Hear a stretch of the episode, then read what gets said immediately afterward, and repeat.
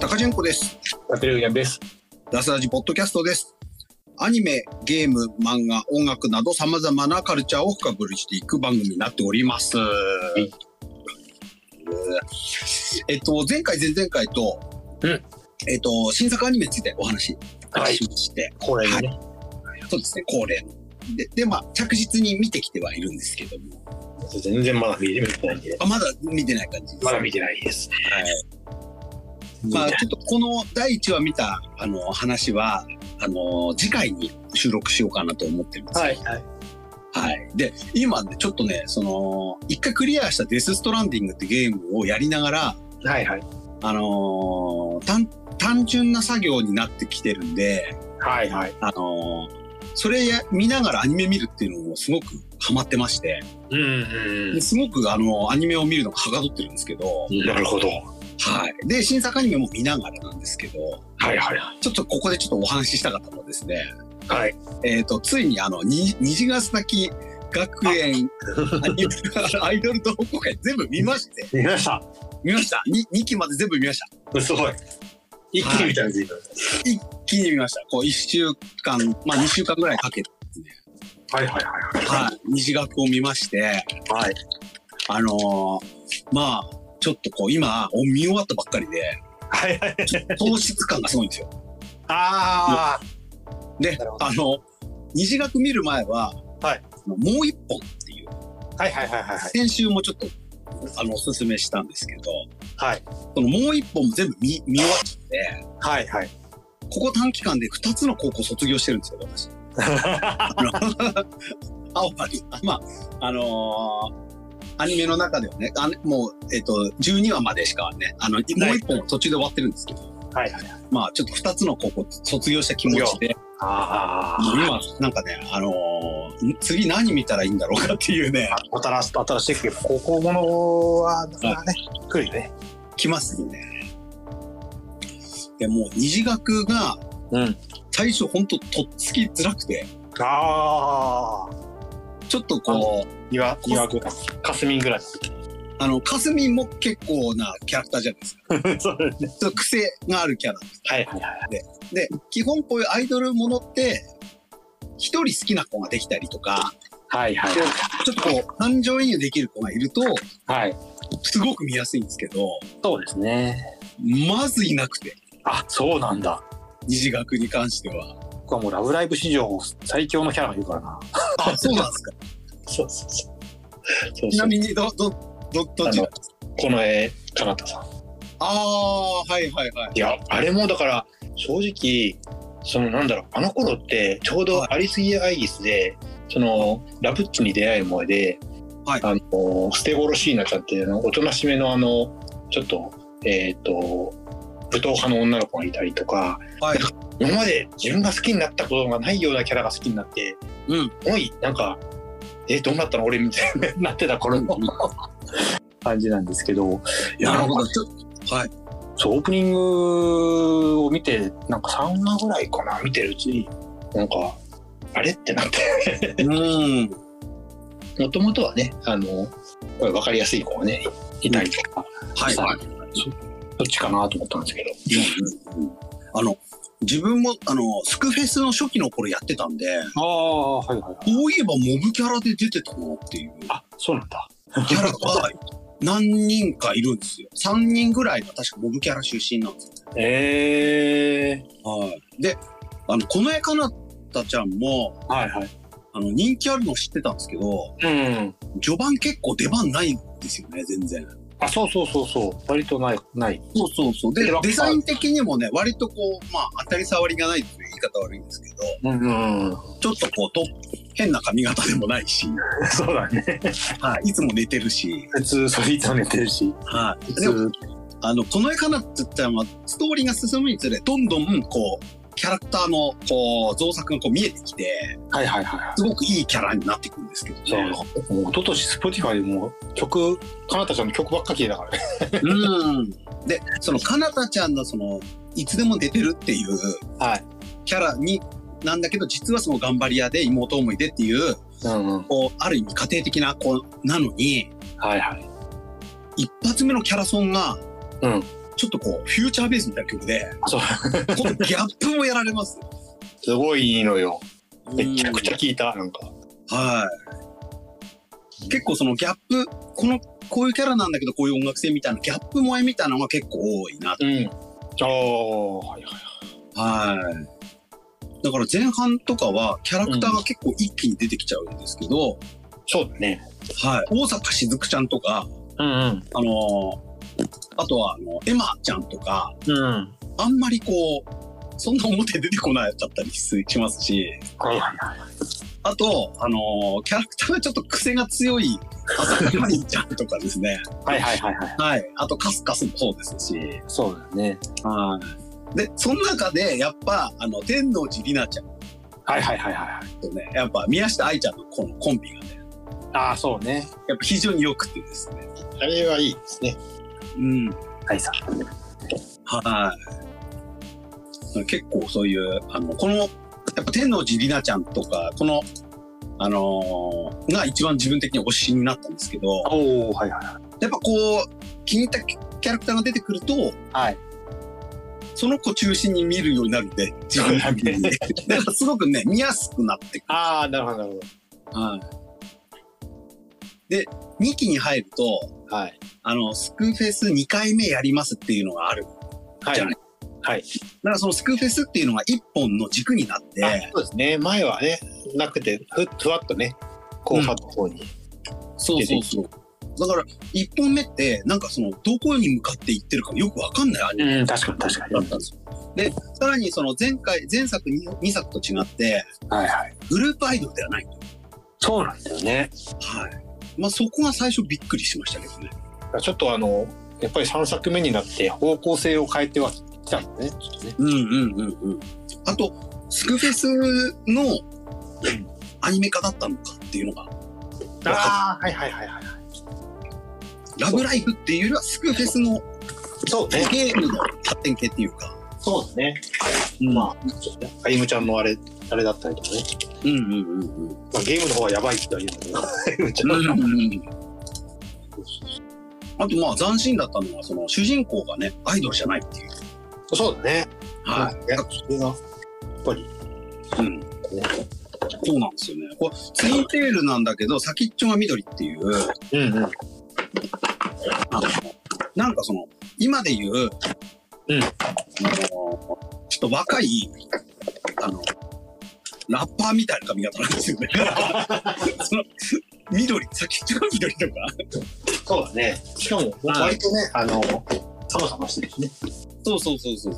で、そういうアイドルじゃない子が、こうメインキャラになってるってのはすごく斬新。でね、まあ、彼女は彼女でね、自分の道を、まあ、見つけるというかね。そうそうそう。この辺もすごい良かった。うん。おー最後までアイドルならんのかいみたいな感じはあったんですけど、はいはいはいはいはい。来週はぐらいなんかみんなと同じ制服着て、グループの曲とか歌ってくれるのかなってちょっと期待はあったんであ、なるほどそこはやっぱりゲーム、ゲすけど、なかった。ーム、プレイヤーです。そう。でも、結構その、アイドル以外のキャラクターも結構魅力的なキャラクターも多くて、そう、そうだったよね、なんかね。なんかその、裏方とかそういうのにもこう、フォーカスしてる作品だったっていう。そうですね。あの、生徒会のこともね、うんうんうん。あの出番あったりとか。うん。だから不思議なシリーズでしたね。なんかラブライブ。うん。スーパースターもね、一期までは見たけどはいはいはい。まあ、スーパースターなんかは本流に戻ったって感じではそうですね。なんかね。ある。ちょっと、なんかまあ、まあ、アリューといえばアリューだけど、うん。この中では結局一番好きな作品になってしまったという。うん。なんかね、すごい癖の強い作品だなと。で、基本的にみんな何かこう、アイドルを途中でやめるとか、はいはいはいはいはそう言い出して、はいはい。で、えっ、と、息抜きにどっかで遊びに行って、はいはい。で、追い詰められ、追い詰めて、その後みんな で。で、アイドルやるっていう流れが、まあ、基本スタイルとしてあるはいはい。感じなんですけど、まあ、あの、やっぱり、こう人数多いんで、うんうんうん。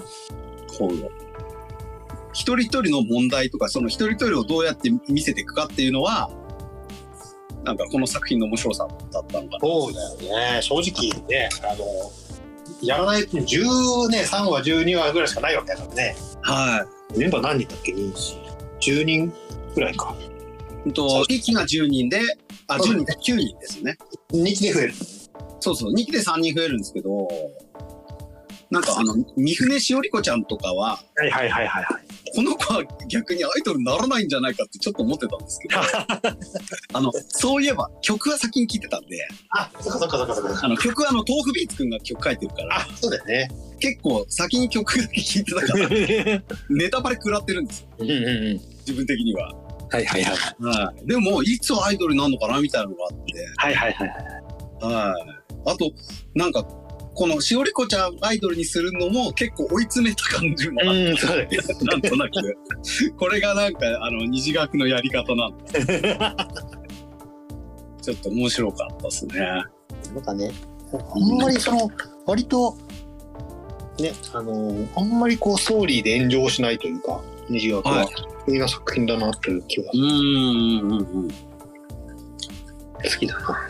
はい。もう特に2期はね、私はすごい良かった。ああ、なるほど。それこそね、あのーうんビッグサイト行くとね、母校だって言っちゃうからね、もうね、うん、うん、うん、母校行ってくるわ、みたいな。うん。うん、なるほど、なるほど。あとやっぱそういう都市部で、こう、都市部を中心に生活している子たちっていう側面が見れたのもいいなと思いました。うん、そうだね。うん。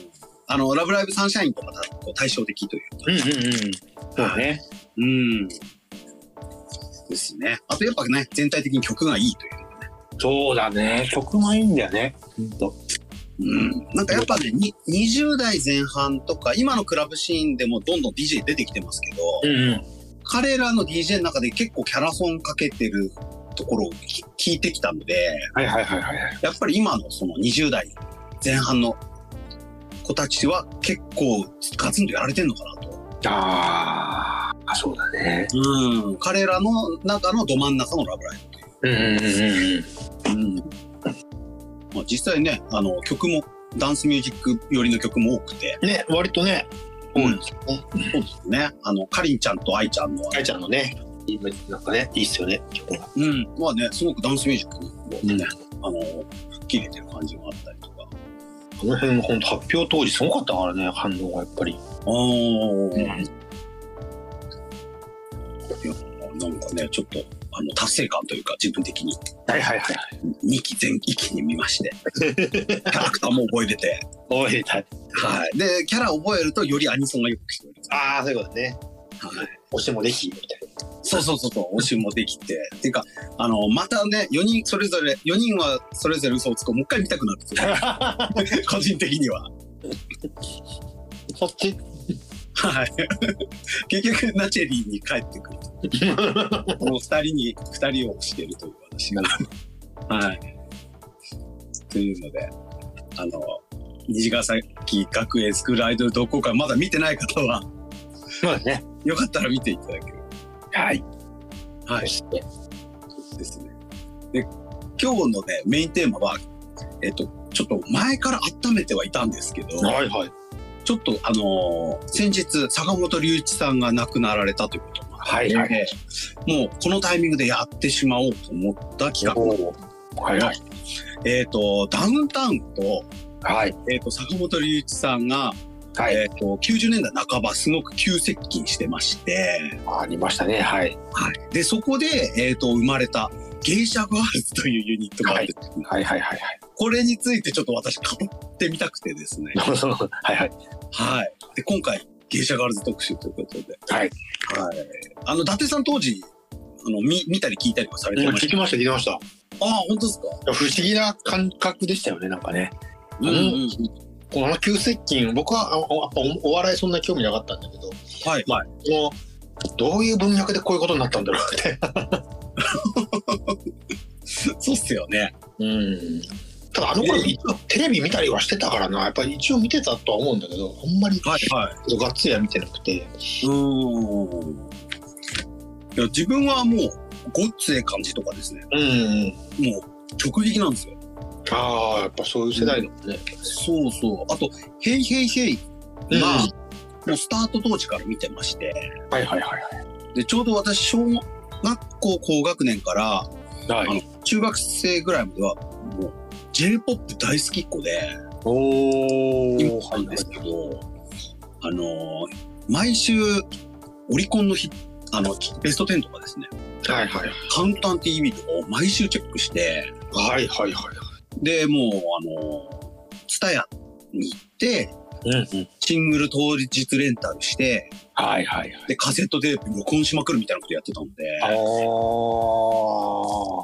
で、ー。もう、当たり前にその、芸者ガールズなんかは、はいはいはあの当時のそのヒット作品の一つというか、い。うん。で、あの、幸いにも、あの、寿司田、寿司田ってあの、あの、盛岡のちょっと南の方に、はいはいはいはいはい。エムズレコードっていう CD ショップがあって、ありましたね。今はあるのかな今もうないんですけど、あ、なくなっちゃったんだ。なくなっちゃったんですよ。で、エムズレコードが、まあ、ずっと私の子供の頃からあって、うんうん。今思うと、うんあのこんな地方の割には、うんあの在庫数とかですね、はいはいは店舗規模がでかかったわけなんですよね。い。うんうん。なので、芸者ガールズも出た時は、はい。あのファーストアルバム出た時は、普通に入り口入ってすぐのアルバムコーナーで、はこう、がっつり置かれてて、い。えもう今のなんかそのトップヒットチャートの上位みたいなぐらいの扱いを受けてたので、ー。はいはいはいはやっぱそれぐらい当時のそのダウンタウンの勢いもすごかったんだい。ろえうね。で、あのー今回ちょっと、あのー調べ直しましていろいろ。ー。はいはいはで、ちょっと時系列をと、時系列で、あのー芸者ガールズをこう企画するまでの流れとかですね。い。はいはい。あとはその、ファーストアルバムとなった芸者ガールズショー、炎のおっさんアワーについてちょっと解説してみたいなはいはいはい。思いまして、はい。で、もともとあの、えっと、90年代半ばの坂本龍一さんになるんですけども、うんうん。えっと、YMO の再結成が1993年にあって、はい。で、えっと、東京ドームでのライブがあって、アルバムがあってっていうのがあったわけなんですけども、それと同時、時を同じくしてですね、うん1993年に、うんに日本テレビの、えーダウンタウンのガキの使いやあらへんで、はいはい。こちらあのトークをメインにしてる、当時はトークをメインにしてる番組だったので、はい。このトークの観覧に坂本龍一が来てまして、あ、そうなんだ。はい。で、そのトークの中で、あの、世界の坂本に曲を書いてもらって、うんうん。全米デビューするんですよって、いきなりまっちゃんが言い出 して、で、そこでまあ、ま、浜ちゃんが突っ込んでみたいな、そういう一つの、こう、下りがあったわけなんですけどはいはいはいはい。で、そこで、えっ、と、本格的に、えっ、と、坂本龍一ササイドからはい。ニューヨークに来てくれるんならば、はいはい。あのー一緒にやりましょうみたいああ。な打診があったらしいですね。はいはいはいはい。で、えっ、と、1994年に、えっ、と、ダウンタウンは渡米しまして、はいはいはい。で、着いたその日にレコーディングして、はい。で、翌日すぐ、えっ、と、ライブをするという。おお。ことをやってるわけなんですよね。で、テレビ番組中でもちょっと、あの、見たんですけど、はい。結構そこそこなお客さん入ってて、へえ。で、うわ、すごいなっていうところだったんですけど、はいはいはまあ実際そのライブには、やっぱ坂本龍一以外にも、うんあの、そのメンバーだった、メンバーになるテイトーバさんとか、い。はいはいはいはいあとはその坂本、あの、佐藤ししとみえさんっていはい。はいはいはい。う、日本から、えーアメリカに行ってハウスシーンで活躍されてる方がいらっしゃって、はいはいはで、この人たちも出てたんで、まあ、やっぱ知名度があるということもあって、うんできてたのかなっていうのはちょっと予想されるっていう感じではあったんですね。で、えっ、と、最初に、えっ、と、ファ8センチシングルとしてのい。うんうん。作品をここでレコーディングして、そのはい出るわけなんですけれども、えっ、と、時を同じくして、まあ、ダウンタウンが当時どうだったのかって話をしたいんですが、うん。えっと、1994年になるとですね、えっと、松本人志1万円コントライブっていうのがあって、ああ、なんか懐かしい。あったんですもんね。はい。えっと、まあ、チケット代が当時1万円っていうのはもう、あもうね、高額なうんうんチケットにもかかわらず、そういうライブを観光したりとかですね。はいはいはい。あの、まっちゃんのその、ピンでの活動もすごく、こうんうんうん。の頃は。で、テレビだと、やっぱダウンタウンっていう二人で出てるんですけど、はいはいはいはい。えっと、当時まっちゃんの、うんと単独のネタとかは、えっと、VHS とかで出てまして、はいはいはいはでそれがある意味アンダーグラウンドなお笑いファンをこう、お笑いファンからの支持を得てったんではないかなと。ああ、はいはで、えっ、と、この1万円ライブは寸止め海峡って名前で出てまして、い。うん。で、我々もあの地方に住んでたんですけども、やっぱその中学生、高校生ぐらいのその友人関係の中で、はいはい。やっぱり熱烈なファンとかがいまして、はいはいはで、彼らがやっぱそういう V- VHS 持ってて、い。はいはい。で、みんなで集まって見るとかですね。うんうん。ちょっとしたこの若者カルト文化というんですかね。はいはいはい。地方でもそういうことが行われてたという感うじ。んうんうんうんうん。もう本当にまっちゃんが進化されてたなと。当時やっぱちょっとちょね、なんか、時代がすごかったですね、なんかね。すごすごい時代でしたね。うん、で、そういう勢いもあったので、やっぱりその坂本龍一さんも、まあ、あのある程度こう功績です。あの成功された後で、はいはい。えっ、と、お笑いっていう別ジャンルなんだけど、めちゃくちゃ尖った才能ある人たちにうんうん。惹かれてったんではないだろうかという、なるほど。うん感じですね。で、ちょうどその坂本龍一氏は、この頃は日本向けの活動っていうのはちょっと活発だったようでして、はいはいはい。えっ、と、自身の、えっ、と、レーベル、グートっていうレーベルを作って、うんそこから作品、えー出してまして、うん。で、芸者ガールズのファーストシングルの、えっ、と、グラマイズ・スティール・アライブっていう、あの、シングルもそこから出る形になります。はいはいはいはい。で、このファーストシングル、A 面が、実は、えっ、と、ダウンタウンの有名な漫才のネタの、はい。誘拐っていうやつなんですけど、うん。あのー、要するに、あの、子供、オタクの子供を誘拐したっていう電話を、はいはまあ、浜ちゃんに、浜ちゃんに電話するっていう、まあ、うん。歌なんですけど、そのネタが流れてるところに、えっ、と、シンセサイザーのサウンドがこう重なってまして、なるほどね、それはね。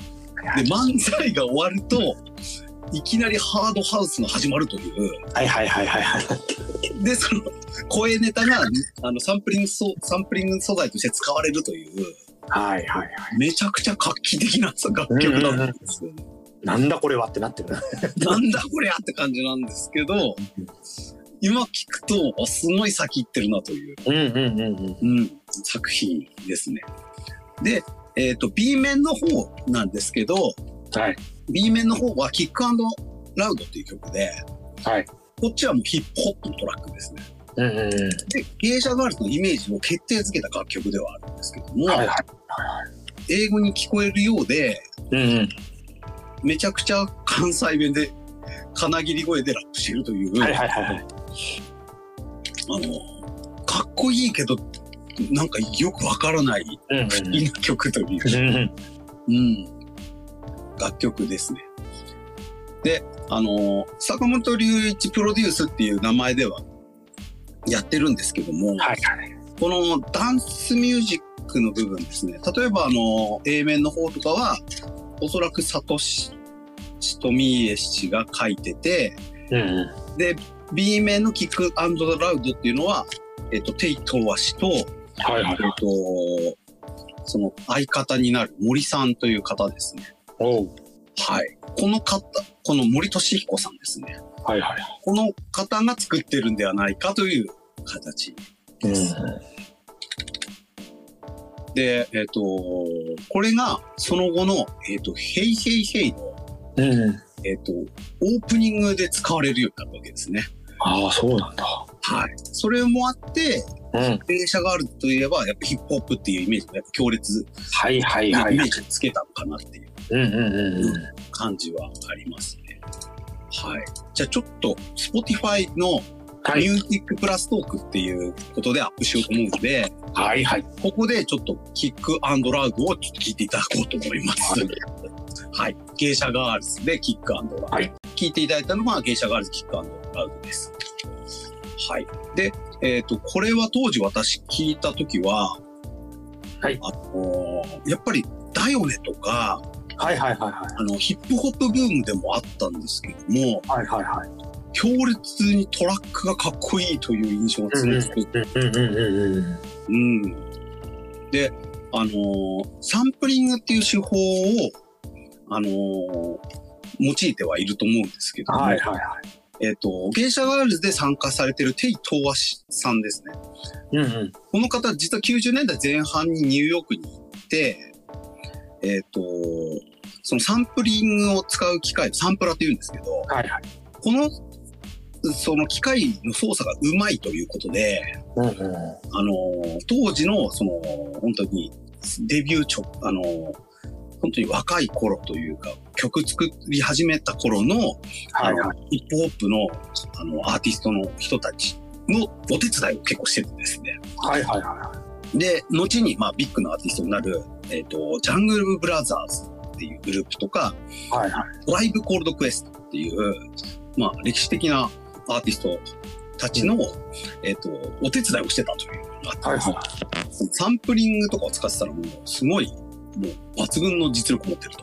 うんうんうん。で、さらにその後、あの D ライトというグループに入りまして、はい。世界的に大ブレイクしちゃうといおお。う。で、世界的にはあの D ライトのテイトーバーみたいなイメージがあるっていうのがまず前提としてあるんですけども、はいこのサンプリング使わせたらやっぱすごいっていう人たちが、実はその映写ガラスのトラックを作ってるっていうのが結構ポイントだったりはするうんうん感じです。で、その、芸者ガールズはその後、リミックスアルバムを挟んでですね、はい。えっ、と、引き続き、坂本龍一との、あの、共演は続くんですけども、うんうん。えっ、と、ガキの使いあらへんででもですね、共演してまして、はいはいはいえっ、はい。と、罰ゲームで、はい。えっ、と、紅白歌合戦の予想するっていうのがあってですね、うんうん。それで浜ちゃんが負けて、はい。罰ゲームで、はい。えっ、と、ニューヨークに行って、坂本龍一氏に、えー貸してたボールペン、あカーペンですね。カーペンを取り返しに行くっていう。はいはいはい。で、せっかくニューヨークまで行ったのに、もう玄関越しからポイって投げられるっていうね。それ必要だったみたいな。そうそうあれあの頃ってすごいよね、そういうお金の使い方と か。そうそうそうそう、そうなんですよ。本当にあれで終わったのかって感じ。で、それで何時間もかけて帰って、はいはで、その後、消しゴムも忘れた、消しゴムも持ってきてくれって言われて、で、もう一回またニューヨークに行って消しゴムもらうっていう。い。めちゃくちゃあったね、んで。めちゃくちゃダイナミックでしたね。なんか、まあ今思うと、その魂が水曜どうでしょうに引き継がれてるような気がしああ、そのぐらいのなんか、理不尽さというか、なんかます。そうそうそう。あの、い次のシーンになると、もうめちゃくちゃ移動してるっていう。はいはいはいはいはい。その移動するためだけに金を使ってるみたいな。そうだよね。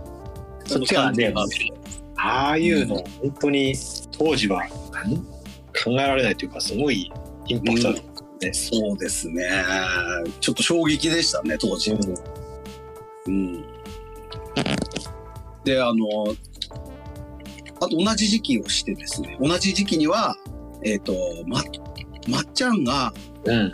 こうエッセイをまとめまとめた本が2冊出てて、はいはいはい。えっ、と、遺書っていうの本と松本って本が出てまして、ああ、はいはい。こちらが合わせて450万部も売れてるという。飛んで売れたんだ。とんでもない。で、これ、この2冊をね、ほんとね、あのバイブルのようにね、読んでる人もいっぱいいたと思います。はいはいはいはいはい。あと、まあ、これをきっかけでお笑い芸人を目指した人。うんうんうんうん。うん、多分ね、わ私の年近い人とかは、なんかそんな感じがしますね。すごい影響だったよね、多分ね。うん東京ね。うん、ですね。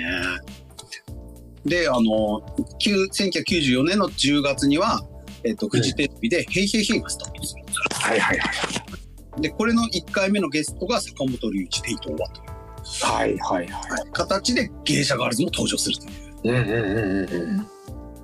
で、当時としてはちょっと自分ももうこれ見てましたけども、はい。めちゃくちゃかっこいいなと思いまして。うんうんうで、やっぱそのターンテーブルとか、ん。はいはいはい。シンセサイザーとかですね、そのロックバンドみたいなバンドではなくて、うんうん、そうだよね。うんそういう楽器を持ってステージ立ってたっていうのがね、すごくインパクトがありましたね。だからやっぱこの頃から自分的にはそのダンスミュージックとかクラブシーンでのはいはいはい。興味っていうののきっかけになってたりする。ああ、なるほど。うん。で、同じ時期をして、テイトワ氏のソロアルバムも出てまして、そうだよね。このフューチャーリスニングってアルバムは超名盤なんですけども、うんうんうん。ものすごい名盤ですね。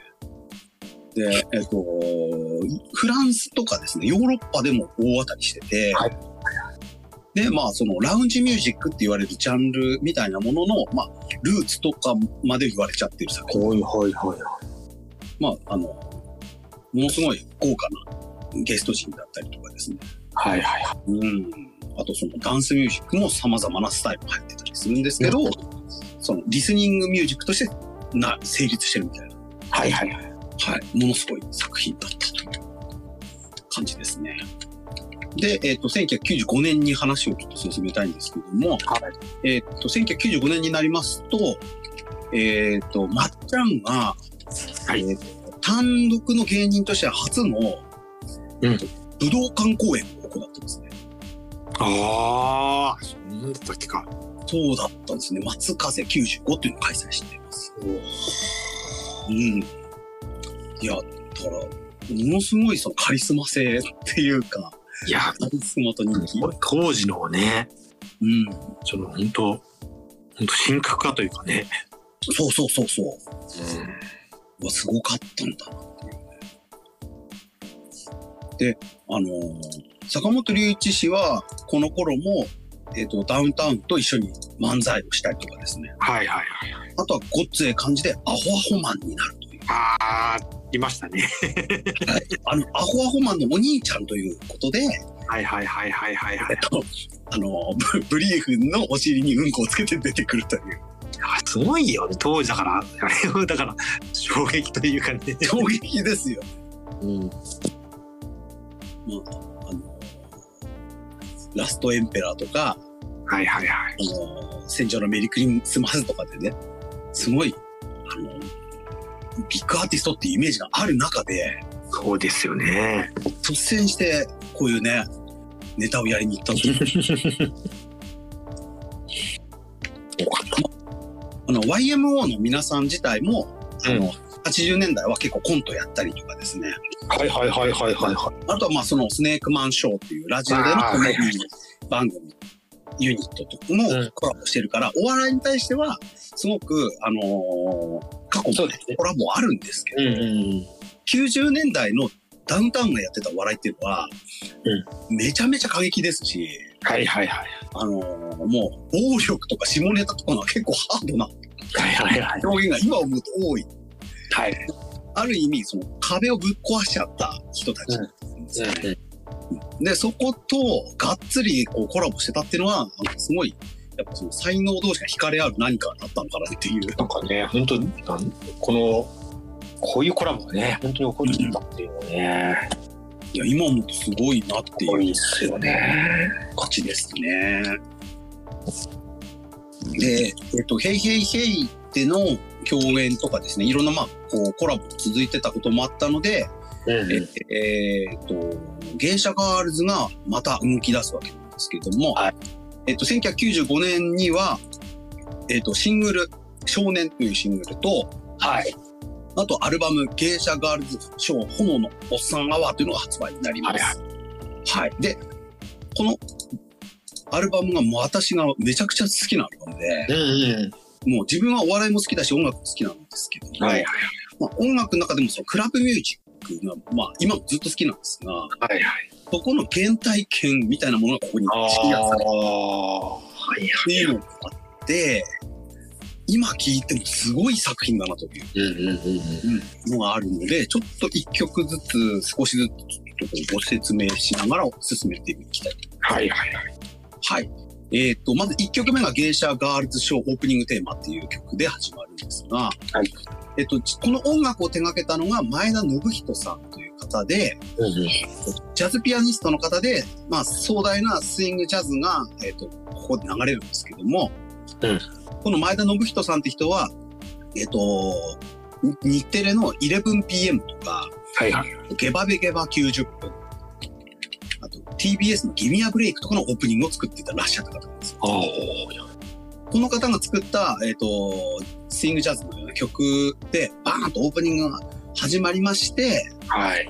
そこで、えっ、と、あの、ラジオや、あの、ナレーションでおなじみの小林克也氏がはいはいはいはい。 MC として登場すると。はいはいはいはいはでい。この小林克也氏はスネークマンショーでもおなじみだったりするので、うん。もうここで勘の働き方は、もう経営者ガールズショーと言ってることもあってですね、はいはい。これは90年代でスネークマンショーを蘇らせようとした作品ではないかと。うんうん。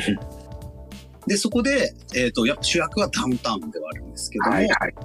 音楽とコントっていうのがこう融合された作品になるっていうのをこっからもう予見さするといはいはいはい。うなっているという感じですね。で、えっと2曲目が、まあ、ある意味のリードシングルでもないんですけど、まあ、リード曲なんですがはい「ブロー・ユア・マインド森おっさんちょいちょいキリキリマイ」という曲ですね。はいはい。はい、これはもうそのキックラウドの続編とも言えるヒップホップの曲でして、うん。で、えっ、と、こちらも引き続き、もう、金切り声で関西弁でまくし立てるようなラップではあるんですけど、はい。内容はダウンタウンのお二人と、あとはあの、あのガキツカとかですね、えっ、と、様々なダウンタウンの番組で一緒に、えー組んでる放送作家の高須光義さんが作詞をされてる。はいはいはい。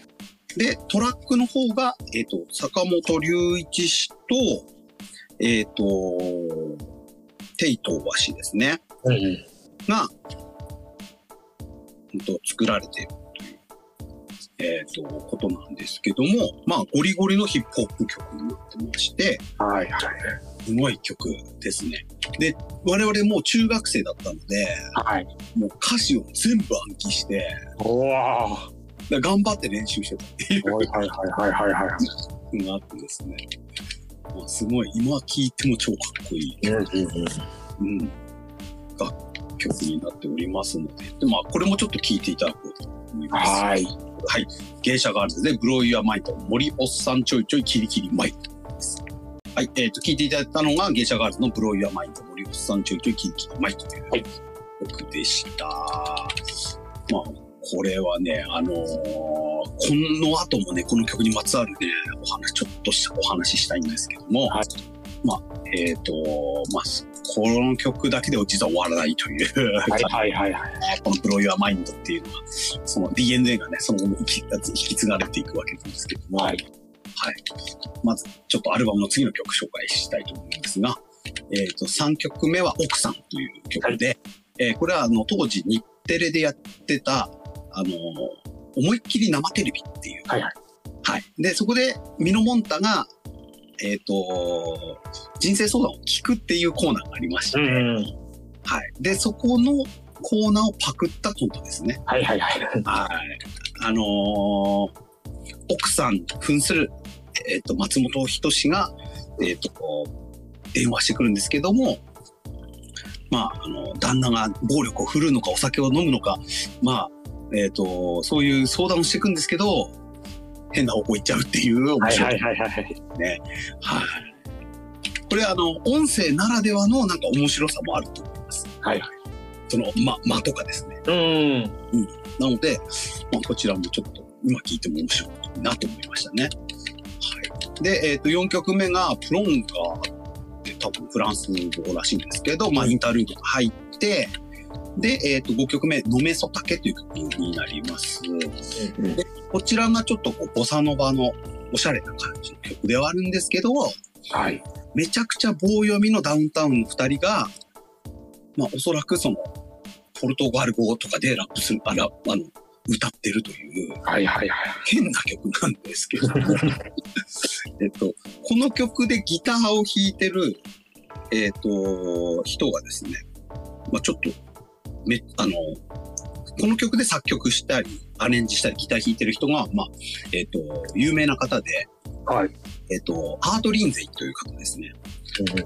この方はもう、あの、坂本龍一氏の作品とか、あの、日本のアーティストともすごく、あの、交流のある方なんですけども、まあ、もともとは、あの、80年代のパンクシーンというか、あの、ノーウェーブっていう流れがあって、うんそこの流れから出てきた方なんですけども、90年代に入るとブラジル音楽にすごく傾倒しまして、はいはいはいはい。こういうようなボサノバのような音楽の作ってるというイメージがすごくある方ですね。うんうんで、そういう世界的なアーティストがせっかく作った曲をですね、えー関西人の芸人が棒読みで歌うというね、うん。はいはい。アンマッチぶりがすごい面白い曲。はいはい。はい。曲になってますね。で、え6曲目がステップナーという曲なんですけど、はいはい。ていうかコントですね。はい。こちらは、えっ、と、スステップナーと言われる謎の競技の、はいえっ、と、傾向風景を描いたコントなんですけど、うんうんうん。あの、音声だけで聞いてるっていうのが、また想像力が広がるものになってて、はいはいはいはい。どんなスポーツなのかもわかんないし、うんうんうん。あの、もう全然わからないけど、その、スポーツ特有の間みたいな、間とかはいはテンポとかですね、そういうのがあって、すんごい好きなコントです。い。なるほど。はい。なんかその、まっちゃんがコーチなんですけど、うんうんうん。コーチの説教するタイミングとかはいはいはいはいはいはい。なんか剣道みたいな感じするんですけど、ああ。はい。これはね、めちゃくちゃ、一番聞きましたね。あそうだ。あと、中高生の頃はめちゃくちゃ真似しました。はいはいはい。友達とかの間で。 というので、ステップナーをちょっと聞いてもらいたいと思います。はい。はい。芸者ガールズでステップナー。えっと、ステップナーというコントでございました。はい。えーっと、じゃあ、ちょっと続きまして、7曲目。いえーっと、少年という曲なんですけども、はいはい。えーこちらはあの、フォークみたいな曲になっててですね、はい。ちょっとヒップホップにイメージがあったのに、うんうん。結構面食らった曲ではあります。はいはいはいはいはい。はい。さらにこれが A 面というかシングルカットされてる。うんうんうん。どういう意図だったんだろうって未だによくわからない。はいはい。ただ、めちゃくちゃ曲が良くてですね。うんうんうん。うん。あの、カラオケ行ったら歌いたいぐらいいい曲、はいはいはいはい。うん、 ですね。で、あの、作詞が、瓜野正夫さんという方で、はえい。っと、中森明菜、チェッカーズなど様々な、まあ、80年代のヒット曲を作詞されてる方ですね。はい。はい。で、えーギターの演奏が、えっとラブストーリーは突然にっていう小田和正さんのうんう有ん名な曲あると思うんですけど、まあその曲のイントロを弾いてた人ですね。はいはいはいはいはいはい。印象的な。はい。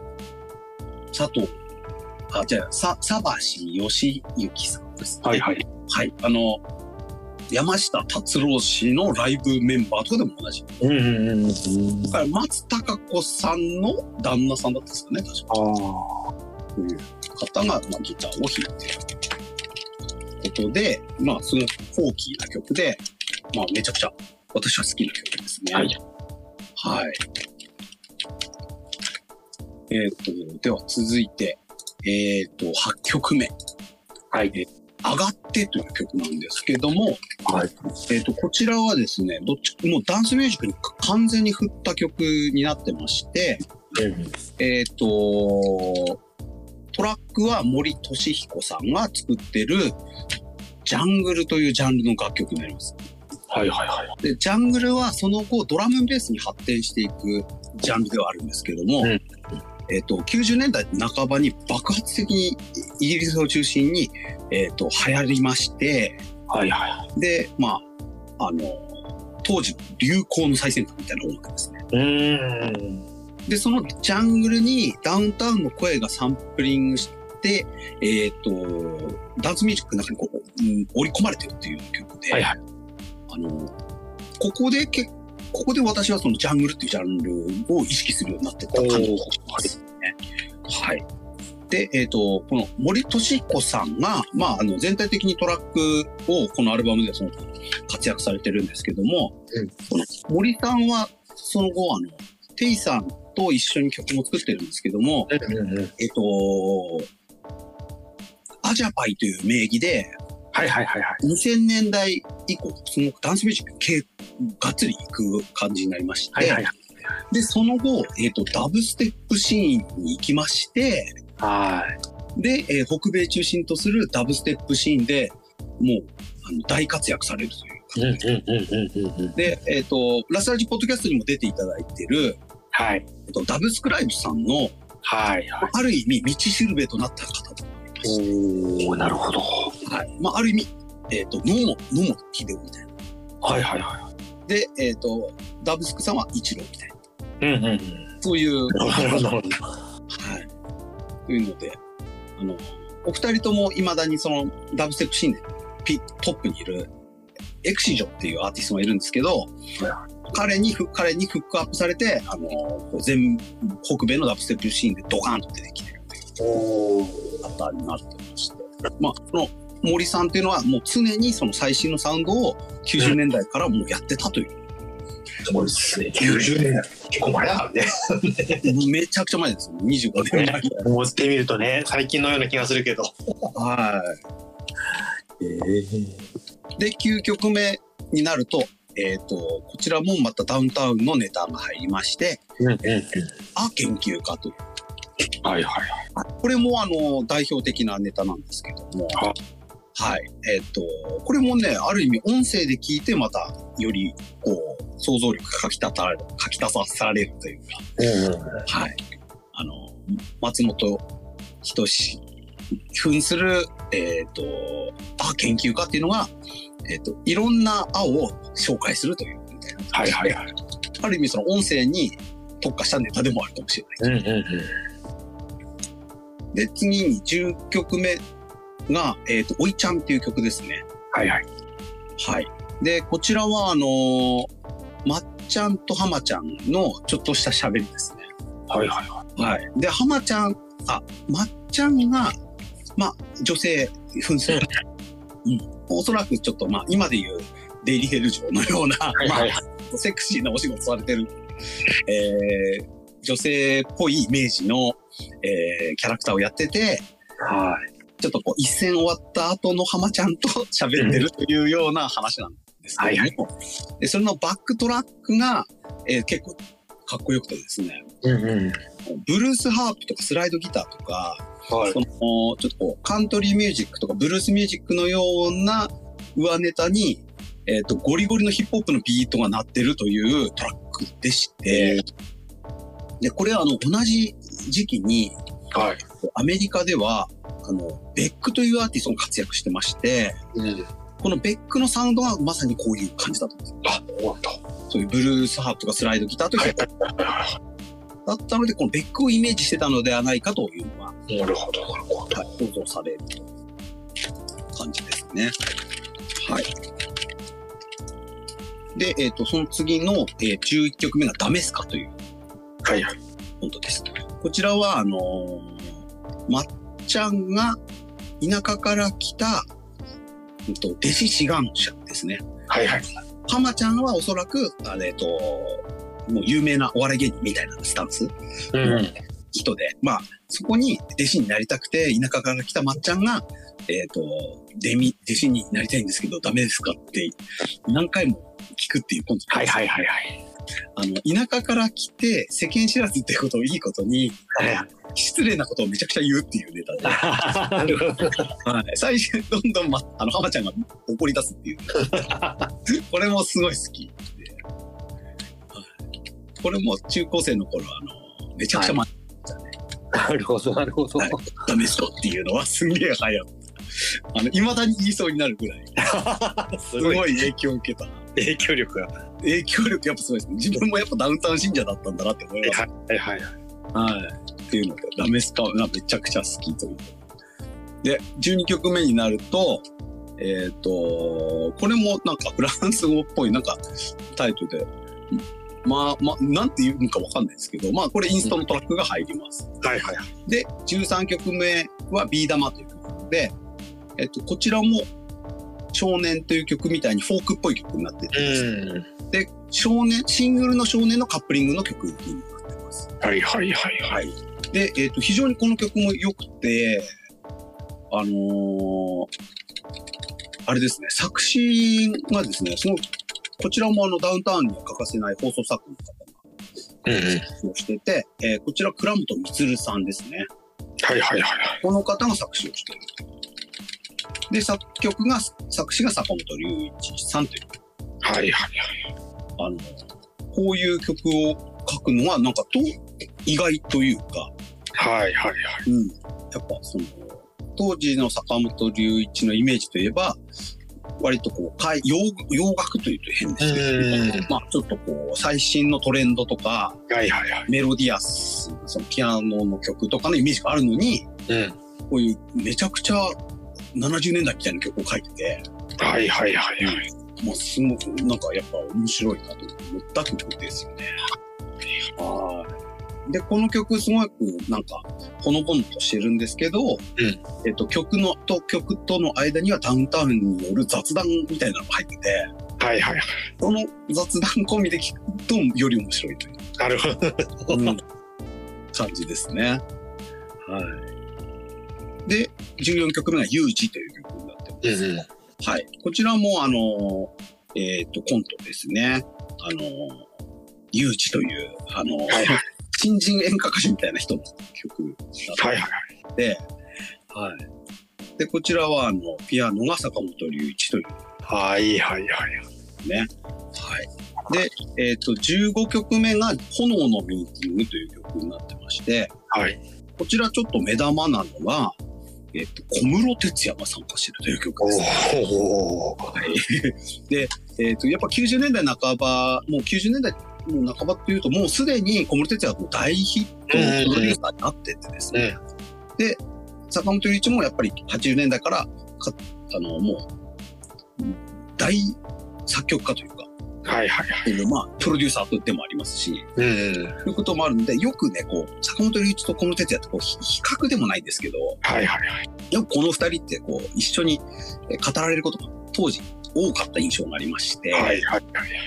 で、この企画でも小室哲也をひ、まあ、坂本龍一が引っ張ってきたという形ではあるとは。うんうんうん。えっ、と、ピアノがこう流れる、こう、ちょっとこうシリアスな楽曲だったりするんですけど、はいはいなんとなくなんですけど、小室哲也節とはい。はい。坂本龍一節がこう両方楽しめる。ああ、なるそこに、えっ、と、森さんのジャングルのトラックが流れてくるという感じになっほてど。まはす。いはい。こちらもジャングルの楽曲になってますねうんうんうん。はい。で、えっ、と、緊迫したサウンドのようなんですが、はい。ここで、えっ、と、おそらく楽屋でレコーディングされた、あのーダウンタウンのお二人の声ですね。はいはい。それをサンプリングして、えっ、と、流れ、その曲に合わせて流れてくるんですけども、うんうん。よくよく聞くと、結構その声が、声ネタをしょうもないことを喋ってて、はいはいはい。なんか出前が遅いとかしょっちゅう出てくるんですよね。あはい。なので、なんかシリアスのようで実はそうでもない曲というか、はいはいはい。まあおそらくその楽屋でボイスレコーダーを流しっぱなしにして、そっから面白そうなことをこうチョイスして作った曲ではないかな。はいはいはいはい。で、坂本龍一さんは、あの、もう亡くなられる直前まで、あの、自宅の庭の音を毎日録音したりとか、ええ。こういうふうな、かんその、フィールドレコーディング的なこともすごくされてた方で、はいはいはいはい。まあ、ある意味そのダウンタウンたちがいる楽屋も、環境、なんかその録音したら面白いんだろうなっていうのがあって、撮ってたのん。というので、今思うとそういう、何でも録音するっていうのはこの辺から始まってたのかなっていう。ずっともうだから身についてるというか、もうそれがね、フィールドワーク。そうそうそうそう、だったのかなって思わせる。で、えっ、と、次が、なごみという曲になるんですけど、こちらが結構、すごい重要な曲でして、はいはいはい。えっ、と、ダウンタウンの二人が、えっ、と、お二人の近くで、えっ、と、もう当時、もう海外でももう活躍してた、うん。ボアダムスというバンドがですね、はいはいはい。爆音で演奏し始めるんですよ。ええで、あまりにもその、音がでかすぎるんで、はいはいはたまちゃんとまっちゃんがもう切れ出すんですよ。い。そうなんだ。もう。で、えーその演奏の盛り上がりとシンクロするように、うんダウンタウンの二人は罵り合うという、はいはいはい。戦ってるような、その、二人の、こう、漫談と、はい。ボアダムスのそのカオスティックの演奏がはい。ぶつかり合うみたいな曲になってて、おお。めちゃくちゃ前衛的という。はいはいはいはい。まあ、ボアダムス自体も、その、ある意味、そのハードコア出身なんですけども、うんそのノイズとか、そのアバンギャルドって言われるような、その、さらにこう、ディープなサウンドとしして評価されていくわけなんですけども、はいはいはいはいはい。その世界的に評価されてる、あの、バンドと、うんまあ、日本で勢いがある、その、もう日本のもう頂点に立ってるようなお笑いの二人がですね、はいはい。合わさってるというとんでもないことが起きてるという、おお。まあそういう曲になってるという。でちなみに、ボアダムスというか、そのボアダムスの、あの、中心人物で、山塚愛さんという方と、うん1992年の時点でですね、えっと浅草ヤング用品店というバラエティ番組で、はいはい。ナインティナインはすでに共演してたりとかするんで、ええ実はそのボアダムスとお笑いっていうのは、1992年なので、この3年前ですね。うん。もうすでに実は起きていると。あ、そうなんだね。ただ作品として、こう、世に残ってるのが、この芸者ガールズのナゴミという曲はいはいはいはい。になりますね。ぜひともこれも後で皆さん聴いていただければという、はい。はい、感じです。で、えっ、と、最後に、えっ、と、短めのインタールームが入って、唐突にアルバムが終わるという。はいはいはいはい。形になってるんで、ある意味そのさっきのボアダムスとのコラボ曲が、まあアルバムのピークというか、はいはいはいはい。もう全てをぶっ壊して終わるみたいな。すごいアルバムでおりますという。はい。で、まあその後の、あの、ダウンタウンと坂本龍一さんの話なんですけど、はい。えっ、と、1995年の5月の25日に、このアルバムを作った時の、えっ、と、書籍が出てまして、はいはいはいはい。えっ、と、これ、ちょっと私持ってなかったので、はい。今ちょっと注文中、注文してます。はい。で、それを読んでからやればよかったんですけど、ああ、まあまあまあまあね。まあでも、あの、個人的にはやっぱ芸者ガールズ影響を受けた身なので、はいはいはい。まあ、これを切っちゃんと読もうと。はいはいはいはい。で、えっ、と、その次の月にはリミックスアルバムが出てまして、はいはい。で、えっ、と、この辺で、ヘイヘイヘイに、えっ、と、小室哲哉さんが出た時にですね、あの、浜ちゃんがはい。僕にもヒット曲プロデュースしてくださいと話をしまして、はいはいはいはいはい。これで H ジャングルウィズティーが結成されます。ああ、そうだったんだっけ。 で、1995年の10月26日に、はいはいはい。ウォーウォートゥナイト時にはおこせよムーブメントも発売になります。ああ、まあ、一応ってやっぱ繋がってんだね、だってね。なかってます。で、芸者ガールズの、えっ、と、芸者ガールズショーが1995年の5月19日に発売されているので、はい。 5ヶ月後に、ウォーウォートゥナイトが出てるという、ええこのスピード感。スピード感だね、本当うん、ものすごいスピードですね。すごいね。はい。で、あの、小室哲哉はもう100万枚いくだろうと思ったようで、はいはいえっ、はと、A 面のメインバージョンの、えっ、と、副題が、い。はい。 2ミリオンミックスっていうタイトルになってまして、はいはいはい。まあ、200万いくだろうっていうふうなことで、あの、そういうタイトルにしてるんですけど、うんえっ、と、累計で213万枚売り上げるという。うん。うわー、すごいね。すごい、予想通り予想通りってのはすごいな。うん。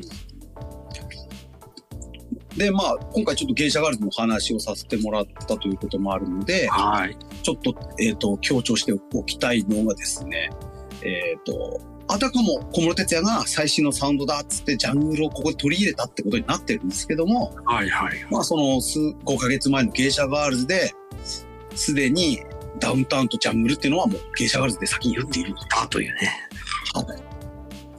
でもしかして小室哲哉も、こういう坂本龍一の活動からジャングルを知ったんではないかなと。ああ、もしかすると。もしかするとっていうのもちょっと予想ですね。で、すでにその10月、その、ボーゴートゥナイトが出たあたりで、はい。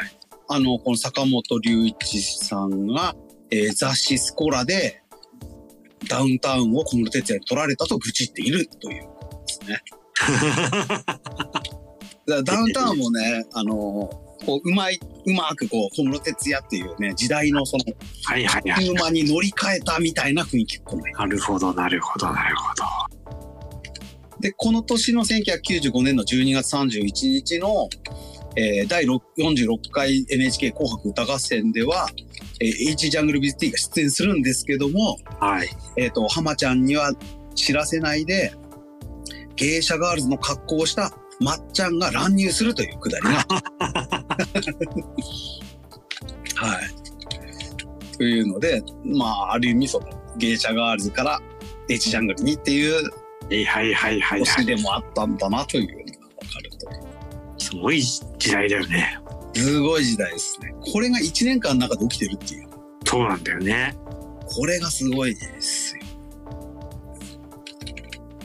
で、まあ、こう仲良かったその坂本龍一ダウンタウンっていうのが、まあ、この辺からちょっとこう、若干離ればかりとなってるはいはいはいはい。で、まあ、坂本龍一さんに関しては、あの、女優の中谷美紀さんのプロデュースを始めまして、うん。これもまた大ヒットする。ありましたね。はい。で、ダウンタウンの方はごっつい感じが終わったりとかですね。はいはいはいはい。いろいろこう転換期ではあったはい。うんうんで、1999年になるんですけども、えー坂本龍一、裏 BTTV っていう作、あのー作品が出まして、うん。はい。えっと、リゲイン EB 上の CM に使われたはい。エナジーフローというのが、インストにしては異例の180万枚の大ヒットにつながるという。いいね。すごい。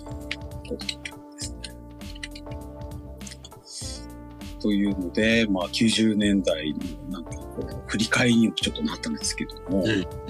まあ、芸者がね、今思ってみるとね、すごいことが一気に起こっていたという。うん、そうそうそう、そうなんですよね。ね、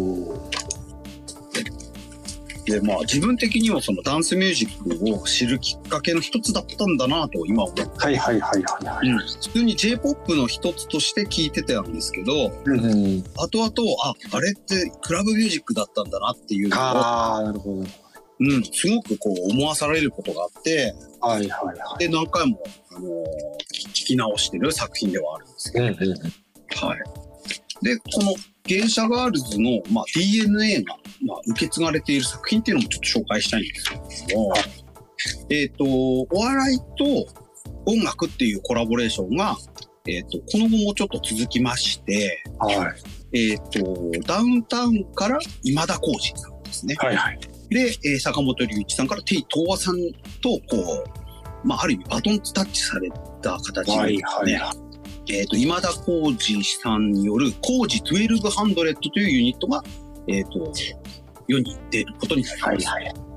で、えっ、と、このアルバムもすごく面白いんですけども、うんうん、えっ、と、まあ、特筆すべき点としてはですね、えっ、と、このファーストアルバム、アメリカ大好きのはい11曲目、はいはい。ブローヤマインド、アメリカ大好きって曲があって、はで、これは、えっ、と、芸者ガールズの、えっ、と、ブローユアマインド、森おっさんちょいちょいキリキリ舞の、はいこうカバーというか、あのー、工事1200バージョンというんですかね。うん。ねそういう風な曲になってます。ああで、これもちょっと流したいので、はいちょっと聞いてもらおうと思います。えっ、と、コージ1200のブローヤマインド、アメリカ大好き。はい。はい。では、聞いていただいたのは、コージ1200のブローヤマインドアメリカ大好きでした。はい。はい。これ、イントロでもう、あ、あの曲の元ネタかと思った人いっぱいいるんですが、これは、あの、豆腐ビーツの水星の元ネタになります。はいはいはい。えっ、と、これのイントロのシンセリードを引用してるっていうこともあって、うん。あの、知ってる人も多いと思うんですけども、はいはい。まあ、ある意味、その芸者ガールズの DNA が、まあ、あの、テイ・トーワイさんとか、こいコーチ1200を通って、えっ、と、トークビッツにつながってるとはいはいはい。も言えるのかなという楽曲ですね。で、ちなみにその豆腐ビーツの彗星の、えっ、と、レコードだけの、うんと、リミックスがあるんですけど、はいはい。これを手掛けてんのがヒップホップの、うんと、ラッパーであり、トラックメーカーのパンピーさんですね。はいはい。で、このパンピーさんなんですけども、えっ、と、水曜日のダウンタウンの、えっ、と、DVD の特典 CD で、はい。芸者ガールズの、えっとキックラウドを、えっとリミックスしてたりするんですよ。おお。これ欲しくて私あの DVD 買ったりしまして。はいはいはいはいはい。はい。この彼もまたその芸者ガールズの DNA を今にこう引き継いでるアーティストとも言えるのではないかはいはいはいははい。で、こちらはあの残念ながら Spotify とかにはないので、い。ないんですか。ぜひ DVD を買って聴いてくださいという感じではあります、というので、芸者ガールズも、まあ、あの、影響を受けたアーティストまでちょっと紹介してますけどはい。も、やっぱ今回ちょっと改めて調べ直して、はい。やっぱりその、ある意味その、ある、もう出会いとかそのタイミングとか、うんうものすごくこううまく合致してできた奇跡のプロジェクトだったんだろうなっていう。多いきっかけでね、一つのきっかけでこういうことが起こるんだね。うん、でお茶の間にヒップホップとかジャングルのビートがこう鳴り響いたというのもすごいなと思うんですよ。これね、本当にこれがスタートっていう人は結構ね、影響を受けたとかってはいるんでしょうね、やっぱね。そういう人いると思いますね。うん、あとはもうあのやっぱりその流行とかを、うん、といち早くキャッチしてはい。お茶の間に持ってくるっていうことがあった時代っていうのがやっぱ90年代にもあってうんうん。それがまあすごく重要な作品ではあるのにあまり語られてないというかはいはいはいはい。でジャングルの話ってなるとどうしても H ジャングル WithT の話の方が多いんですよねどうしても。うんうんうんうん。うんで、えっと一応売り上げとかもすごすぎるっていうのもありますし。はいはいはいはうん、ただその時系列的に見ると、まあ、経営者ガールズの方は先にやってるような気もしますし、い。うんうんううん。ん、ちょっと小室哲哉さん的にも、まあ、ちょっと後乗り感があったんではないかという。なるほどなるほど。うんまあ、当時その「ヘイヘイヘイ」とかでもあのジャングルっていう最新のサウンドをあの取り入れてみましたみたいなことをインタビューで言ってたりするんで。ああ、そうなんだね。はい。でも、5月に芸者ガールズでもう世に出てるけどな、みたいにちょっと思ったりあしたりして。 はい。まあまあ。まあ、1994年っていうのが、あある意味そのダンスミュージックシーンでも結構、あの、転転換期ってわけでもないんですけども、あ。はいはいはい。実はそのジャングルからもうすでにドラムンベースに移行してて、ほうほうほう。 1994年だと、あの、ゴールディっていうドラムベースの、まあ、アーティストの、えっ、と、タイムレスっていうアルバムが出てるんですけども、これがある意味そのドラム、ジャングルからドラムベースにこう移行したサウンドとしても結構象徴的な作品ではあるんですけど、はいはいはい。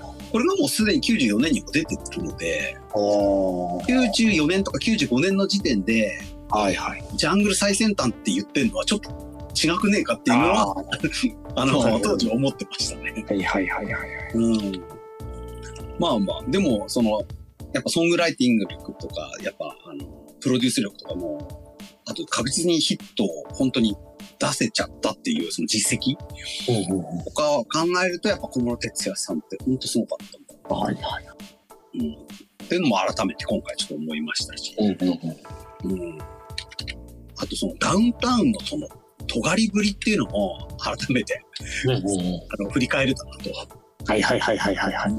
まっちゃんのその単独ライブとかですねすごかったね、やっぱね。ね当時は。うんそうですねやっぱ一個のサブカルチャーだったっすねはいはいはい。うんこうダウンタウンとしてメインを走っておきながら、まっちゃんの単独の活動はある意味その、サブカルチャー的というか、はいはいはい。うん、そういうのがやっぱ地方にいてもすごくビシビシ伝わってくるというか、はいはいはい。